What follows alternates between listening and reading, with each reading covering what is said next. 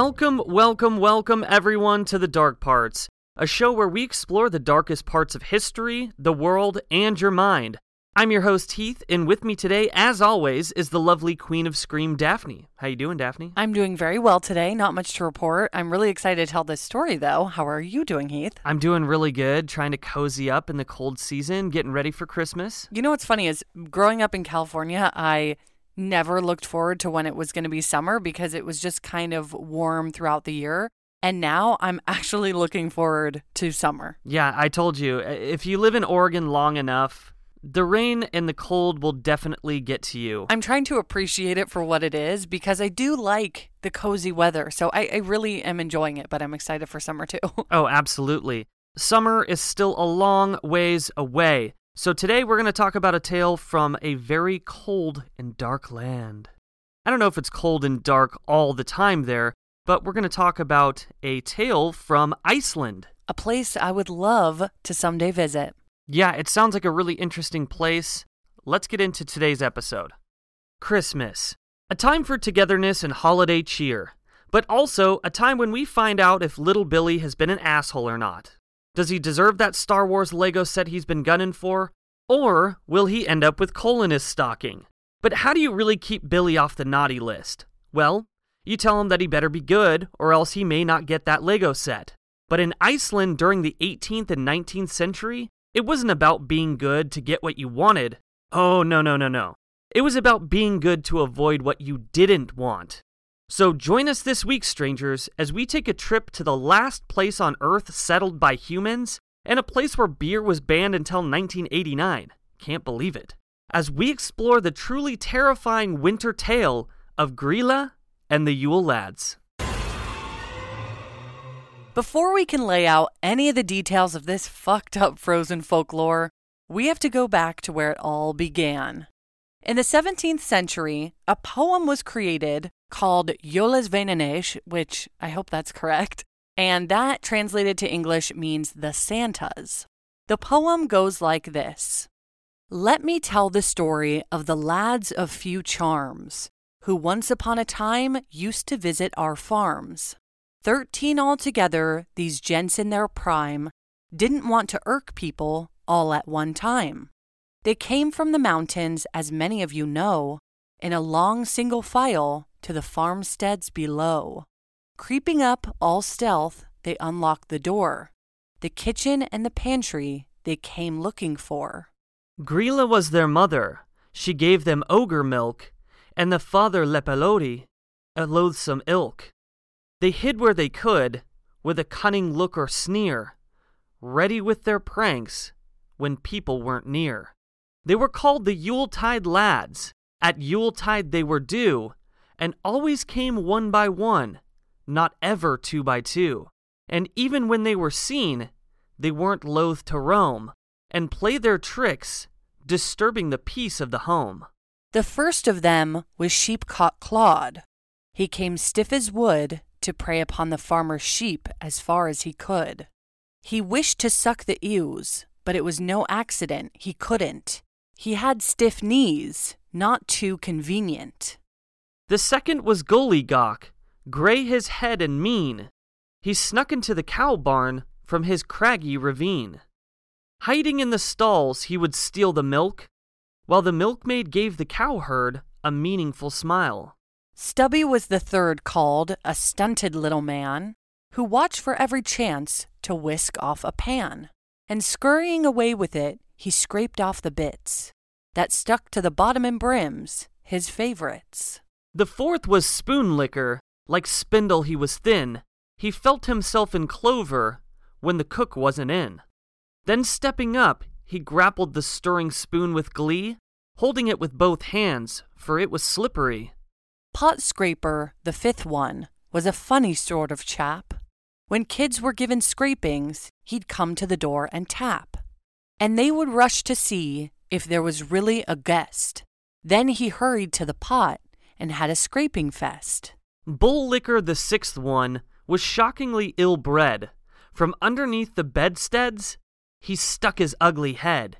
And when the bulls were left to be licked by the dog or cat, he snatched them for himself. He was pretty good at that. The seventh was Door Slammer, a sorry, vulgar chap, when people in the twilight would take a little nap. He was happy as a lark with the havoc he would wreak, slamming doors and hearing the hinges on them squeak. Skyr Gobbler the Eighth was an awful stupid bloke. He lambasted the Skyr tub till the lid on it broke. Then he stood there gobbling, his greed was well known, until about to burst, he would bleat, howl, and groan. The ninth was Sausage Swiper, a shifty pliferer. He climbed up to the rafters and raided food from there. Sitting on a crossbeam in soot and in smoke, he fed himself on sausage fit for gentlefolk. The tenth was Window Peeper, a weird little twit.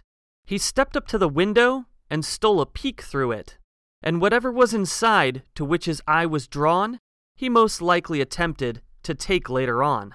Eleventh was Door Sniffer, a doltish lad and gross. He never got a cold, yet had a huge, sensitive nose. He caught the scent of lace bread while leagues away still, and ran towards it weightless as wind over dale and hill. Meat Hook the twelfth one his talent would display as soon as he arrived on St. Thorlak's Day. He snagged himself a morsel of meat of any sort, although his hook at times was a tiny bit short. The thirteenth was Candle Beggar. 'Twas cold, I believe, if he was not the last of the lot on Christmas Eve. He trailed after the little ones who, like happy sprites, ran about the farm with their fine tallow lights. On Christmas night itself, so a wise man writes, the lads were all restraint and just stared at the lights. Then one by one they trotted off into the frost and snow. On Twelfth Night, the last of the lads used to go. Their footprints in the highlands are effaced now for long. The memories have all turned to image and song. So, if you're completely confused right now, that's okay because we're going to explain everything. And now you're probably thinking, oh, how cute. That sounds like a delightful little folklore poem. And no, it's absolutely not. Back in the 1600s, Icelandic parents were brutal. We've heard stories of tall tales used by parents to keep their children in line, and we've seen it in many different cultures. But this particular tale is scary enough to cause a child long lasting psychological trauma. First, let's get to know Grýla. Grýla was first mentioned in the 13th century compilation of Norse mythology, but she wasn't originally tied to Christmas. She was described as a giantess, which is a very large woman, as I'm sure you figured out, that would roam the village asking for parents to give her their disobedient children. She had once lived in a small cottage in the town, but due to her insistent begging for shitty kids, the townspeople forced her into the mountains where she ultimately settled into a cave. And it's just so weird. I can't even like like imagine having this weird old lady in your town just being like, "Hey, you guys got bad kids? Like, just give them to me. I'll, I'll take your bad kids."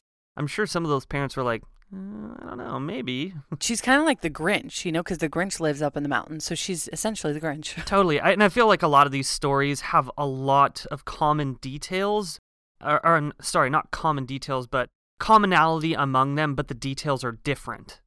So, according to the tale, somehow Grýla had been married three times, her third husband being Lepalodi.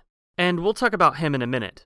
So, while Lepalodi and Grýla are living in this cave, which is located in the Dimabogir lava fields, I think that's how you say it. I don't even know if that's correct. There's a lot of words in this one. yeah. And so they lived up there. While they were living up there, they had 13 children. So I guess when you're exiled from the community and you're stuck in a cave for years and years, you just end up banging a lot. They also lived in the cave with their black cat, which would be known as the Yule Cat, and we will also talk about the Yule Cat in a little bit. Now, I also read that Grýla was half ogre and half troll with hooves, horns, and 15 tails, sporting a bunch of warts all over her face, but from the images I've seen, she kind of looks like a cross between a witch and a troll. 15 tails? How Yeah. is that possible? I don't really know. That's just what I read. Uh, but yeah, I'm kind of getting this whole like she's kind of a witchy troll ogre woman. I can see it. So, because Grýla and her family lived far up in the mountains, they didn't have a lot of options for food. So, she would send her sons down off the mountain and into the nearby villages to snatch up misbehaving children and haul them off in a sack. Once they were in the cave, Grýla would throw the children into a boiling pot and then turn them into stew for supper. Jeez. So, yeah, she would basically just eat children. And the children would eat children? Well, the children aren't really children. The Yule lads really aren't children at this point. They're kind of like grown men trolls. Oh my god. That's, That's so that's what they're described as. The only thing really known about Lepalodi is that he is extremely lazy and pretty much just sits around the cave all day while the Yule lads fetch the food and Grýla cooks it up. Yeah, and I also read that he's kind of described as like a pathetic person. So he's inferior to Grýla for sure. And not only is he pathetic, but he's pretty complacent when it comes to eating children. This story eventually evolved into a Christmas tale and essentially a way for parents to make sure that their children behaved.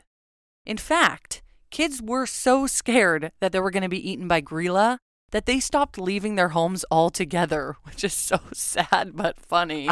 I know, like this shit is intense. Of course, this really wasn't a healthy thing, so in 1746, the government actually had to ban parents from using the story as an intimidation tactic to keep their kids obedient. The government was basically like, okay, guys, I know you've been having fun driving your kids into madness with this witch story, but maybe you guys should just chill out a bit. Exactly. After this, the story was kind of watered down a bit, but honestly, not by very much. Because Grýla's Yule cat that we mentioned earlier was said to prowl the countryside, and anyone, adult or child, who wasn't wearing a new article of clothing by Christmas Eve was devoured by the large cat. And apparently, the Yule cat was actually created by farmers as incentive for their workers to finish processing the autumn wool before Christmas. So the ones who worked hard would receive new clothing, and the ones who didn't wouldn't get anything. And if you didn't have anything, the Yule cat would scarf that ass down. So farmers used this to kind of as an intimidation tactic, just like the story of Grýla, essentially. So you got to be scared of Grýla, the Yule lads, and the freaking cat. Exactly. And some versions say that Grýla's cat would only steal food from your Christmas feast if you didn't possess new clothing, but we like the R rated version a little bit better because it's, I don't know, it's a little more spicy. It's funny because Grýla and the Yule lads totally sounds like it would be like a really weird folk band, you know? I wonder if anyone has named their band after this. That sounds like it's pretty plausible, actually. I wonder if there's like an Icelandic folklore or folk folk style band that's named Grýla and the Yule Lads. There should be. Like that's just it just works. it totally works. If you're in Iceland and you want to start a band, here's an idea. there you go. We got a name for you. Speaking of the Yule lads, let's talk about them. We mentioned them earlier in the episode, and they consist of Sheepcoat Claude, Gully Gawk, Stubby, Spoon Licker, Pot Scraper, Bowl Licker, Door Slammer, Skyr Gobbler, Sausage Swiper, Window Peeper, Doorway Sniffer, Meat Hook, and last but not least, Candle Stealer. I don't know how these names were created. Yeah, I don't know how they were created either, but they sound really nice in Icelandic. Like they sound like very like uh they flow really well in Icelandic. Well, based on the poem, it's it seems like they're really literal names like window peeper is a window peeper, sausage swiper eats sausages, like it's just very literal. Yeah, exactly. So like for example, window peeper sounds like this. Gluggagægir. That sounds better. It just does. It sounds a lot better than window peeper. Yeah. It's funny though because I think it sounds better to us because we can't make that direct translation, but someone in Iceland would be like, "Yeah, that's just window peeper." Yeah, exactly. Yeah. You guys just said window peeper. Congratulations. Like it's just like when people say that they love how French language sounds and in France they're just like this is just how we talk. Yeah, but I mean, as Americans, I feel like we We romanticize a lot of That's what I was gonna say. Yeah, we romanticize different languages because we're, you know, because we're fucking lame. I'm just kidding. Enough about foreign language. Back to the Yule lads. All these little bastards were prank players. They were very mischievous, but in the later tellings of the story, they could bring joy depending on whether or not you've been naughty or nice. The Yule lads were known to wear red and white suits, much like Santa Claus, and one by one, in the 13 nights leading up to Christmas, they would travel down the mountain to bring gifts to children. So they're basically little asshole Santa Clauses who could be nice. Exactly. Yeah, and it's just funny because when I was reading this or when I was researching this episode, I was like, I wonder what the equivalent of Santa is in like different countries. And well, it turns out there's 13 Santa Clauses and they're the Yule lads in Iceland. It's so interesting to to realize that Christmas isn't the same everywhere. Like the traditions and the the legends and the stories are not the same everywhere. Right, and I think that we get so clouded and we I mean, I personally forget to realize that there are other holidays that people celebrate during this time of year like for example, the Jewish religion and Hanukkah. Yeah. Growing up in Southern California, I had a lot of Jewish friends and one of my best friends is Jewish and so every year when we would make latkes and, and celebrate it with his family. It was really fun, and it, it is really fun to experience different people's holidays and their the way that they celebrate this time of year that's different from the way I celebrate it. Yeah, I think the great thing about this time of year, though, is that no matter what, everybody kind of celebrates this time of year as a joyful, cheerful, everybody get together type of thing. Unless you were naughty, in which case the Yule lads would get you. So, as a child, you would place one of your shoes on your windowsill, and if you were good, you'd get a gift. If you were bad, you got a rotten potato in your shoe. I can just imagine all these parents just being like, you little fucker, you're getting a fucking potato this year. I think that's worse than getting coal. yeah, seriously. You get a rotting potato in your shoe. That's like... horrible. It's so sad. So, on top of this seemingly strange event, the Yule lads also had their individual pranks that they would pull that corresponded with their names, like we mentioned earlier. Although the pranks were somewhat tame by this point, there was a certain element of uneasiness about them. Like, I can only just imagine sitting in bed at night and looking out the window to see a bearded, creepy dude just peeping through your window. No thanks. Or coming to the kitchen at midnight to, like, grab a glass of water and realizing that there's a guy standing in a dark corner staring at you while licking all the spoons in your house. Like, it's, it's just fucking weird. Oh my god, I hate that. Bowl Licker is said to have stolen bowls of food that was kept underneath the bed. So he's uh, creepy. He's under your bed. Yeah, but that's not the weird part about that. the weird part is that people had bowls of food under. So I guess back in the day, Icelanders used to store bowls of food underneath their beds, which I would assume is for some sort of late night snacking. I was gonna say nice work, Iceland. I like your style, but then I realized that this story was created before packaged food, and I changed my mind. What are you going to put down there? I don't know. I can't even imagine the amount of dust bunnies those people probably found in their tomato soup. Like, oh god, why, like, like, you know what I mean? Like, what kind of food did you keep under there? Bread, soup, pasta? Like, I don't know. Whatever it is, it's not going to keep. So yeah, pretty nasty. So I was a little bit confused about the lad candle beggar until I read that because Iceland can be extremely cold and dark in the winter, and because there's no heaters aside from a fireplace or electricity that was available, at least back in this day, Icelandic people really cherished their candles. They were a really sought after item, so if your best candle somehow went missing around Christmas, it's probably because your child's a little bit of a dick. I also had to look up Skyr Gobbler. I, I, feel like every time I say that, Skyr Gobbler. Skyr Gobbler, because I had no idea what that meant. And apparently, Skyr is Icelandic for yogurt. So, this particular Yule lad would steal your yogurt, which I guess was a very popular treat in Iceland. Sheepcoat Claude is just this weird little titty sucker who steals the milk from your goats. it's just just a weird little titty sucker. I don't like that thought. Like, like leave the goat alone. What the fuck? Door slammer. well, he just slams doors at night, so he, he's just he's just rude. He's just a rude guy. In the early versions of this Icelandic folklore, the Yule lads were also described as being trolls like their mother and father, Grýla and Lepalodi. Yeah, so because uh, it's funny because you originally thought that they were going to be just like little children, right? Isn't that kind of what you thought the Yule lads were? I think because Yule lads, and I think of this like witchy troll woman, I just am picturing like little dwarfs, like in Snow White. That's what I'm picturing. Not necessarily, I guess I thought children because I wasn't sure how much time had passed, but I'm mostly thinking of like the seven dwarves. Is it seven? Yeah, yeah. And and you're actually kind of correct there because in the later versions of this story, the Yule lads become like these little cheerful, like little troll men. Just like Snow White. Exactly. And they're like fun and they're like cheerful and they bring gifts and they're not evil in any way.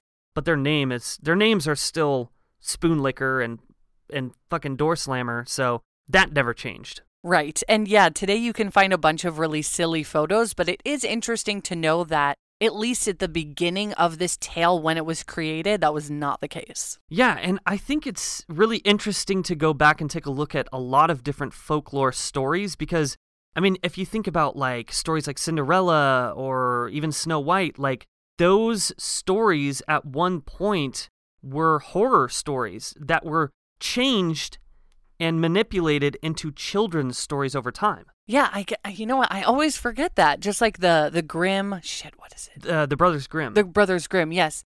It's so funny to think about that that these were not happy stories and then someone was like, "Let's make them for kids." yeah, let's turn this negative story into a positive story. So, a lot of history there as well. So, even though this story started out really terrifying, there is somewhat of an explanation as to why parents use the story of Grýla to terrify their kids. So, winter in Iceland was a dangerous time. Not only was the weather brutal, but temperatures dropped as low as negative 22 degrees Fahrenheit or negative 30 degrees Celsius. But the winter months were dark and food was also very scarce.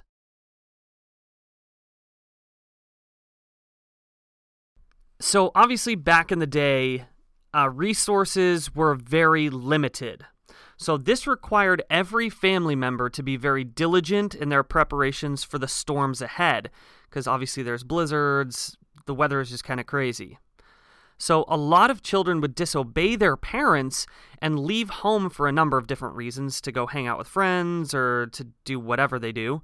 And some would never return, either getting lost in the blizzards or just eventually just getting lost in the snow, and they would end up dying out in this cold and dark weather. So, some believe that Grýla was a good way to not only get their kids to obey them, but also kind of to keep them out of danger. I get it now. I get it. Like that makes sense. If especially in these cold temperatures, and that's the thing about kids is kids obviously don't think about it from the adult's point of view where it's like we're trying to keep your ass safe. And they're like, "Well, you're just you just don't want me to hang out with my friends or whatever." But kids don't understand it from the real point of view. So, I I get it. I sort of get it. I think that they could have done a little better, a little bit better of a job making it less terrifying, but I do understand the need to keep your family safe and also the fact that during this time before winter there's the harvest going on, so there's a lot of work to be done to make sure that your family has food through the winter and to make sure that nobody dies in the snow. What's really interesting to me is that before modern times and before Iceland was more developed, a large portion of citizens of the country actually believed that trolls were real. Yeah, and not only trolls, but they believed like elves and ogres and trolls and that whole thing was real. Maybe they are. I don't know. I've never seen one, but maybe they are. Let's give it a chance. So, meaning that in the beginning, Grýla most likely was believed to be true and not a made up story for children. Because even though kids are a little bit easy to be tricked on what's real and what's not, if people believed in trolls, then people probably believed that Grýla was real, and maybe she was. Yeah. So even though the Yule lads seem to transform, like we said, more into characters reminiscent of Snow White's dwarves, the story of Grýla never changed from the evil, child eating mountain troll she's always been. Yeah, so it's funny that one part of this story changed, which is the Yule lads being a little less mischievous and evil, but Grýla, for example, she never changed in the story. She was always, and still to this day, is the evil mountain troll. Which makes sense because even if you think of Snow White or any other fairy tale, there's always an evil character. So it does Yeah. make sense. There always has to be one. So people now see the Yule Lads as silly and entertaining Santa like trolls who spread cheer during the holiday season. But like we said, you know, they definitely weren't always that way. Yeah, it's kind of funny because I know that there's festivals that go on in Iceland that celebrate the Yule lads. Oh, that would be so fun. That- That's probably happening right now. Yeah, yeah, exactly. And so there's there's like these older men that dress up as each Yule lad and they're cheerful and they kind of just entertain the crowd and whatnot from the pictures that I saw. But I think that that's really interesting how all of that changed over time. Yeah, totally agree. Each year, thousands of people enjoy smoked lamb and decorate a Christmas tree in Iceland, like we do here in the US and in a lot of other places. It's also tradition to boil fish on the 23rd, which is called skate, and then also to receive a new book to read on Christmas Eve. And fun fact due to Iceland's very high literacy, it's estimated that one in 10 Icelanders will write and publish a book, which I think is so cool. That is incredible. Yeah, they are very articulate. Like, what's it like to live in a country full of intelligent people and not total idiots? Yeah, it's kind of amazing when you think about it because there's the population of Iceland I think is somewhere around like 380,000 yeah, people. it's it's like way smaller than I realized. Yeah, it's about twice the size of the town that Daphne and I live in right now. So, but you think about 1 in 10 people writing and publishing their own book. That's pretty amazing. It's seriously so cool. To this day, Grýla and the Yule Lad story lives on without most people knowing the true terror in the folklore. And I'm actually curious to know how many Icelanders actually know the the original story of Grýla and the Yule Lads. And we have an Icelandic listener of our other show, Going West, so maybe we could ask her. I, I will ask her. She, um, I think she might listen to the dark parts too. Her name is Laura. She's super nice. And I don't know if we have other Icelandic listeners, but if we do, please let us know and let us know if you know about this whole entire tale. Not only was Christmas a time to bring together your family and friends for holiday feasts and celebration, but it was a time for elves, trolls, and other magical creatures believed to have lived in the region. Grýla is essentially the ruler of Iceland and the matriarch who can be witnessed in many ways throughout the capital of the country. Yeah, I think there's actually like a bunch of statues of Grýla. I'm not sure if that's true, but I think I read that. Well, it seems this sanitized folk story isn't going anywhere anytime soon. So, strangers, what did we learn today?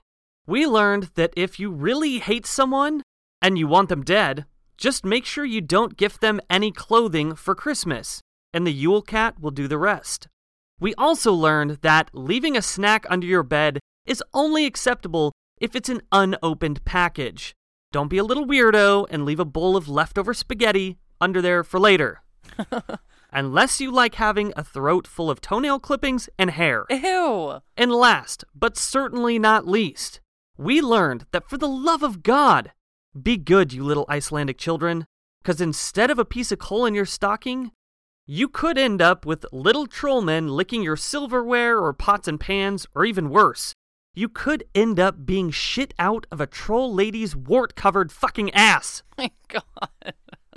Today's horror tip comes to you from the 2008 Swedish film Let the Right One In. Ah, such a great movie. It is really good.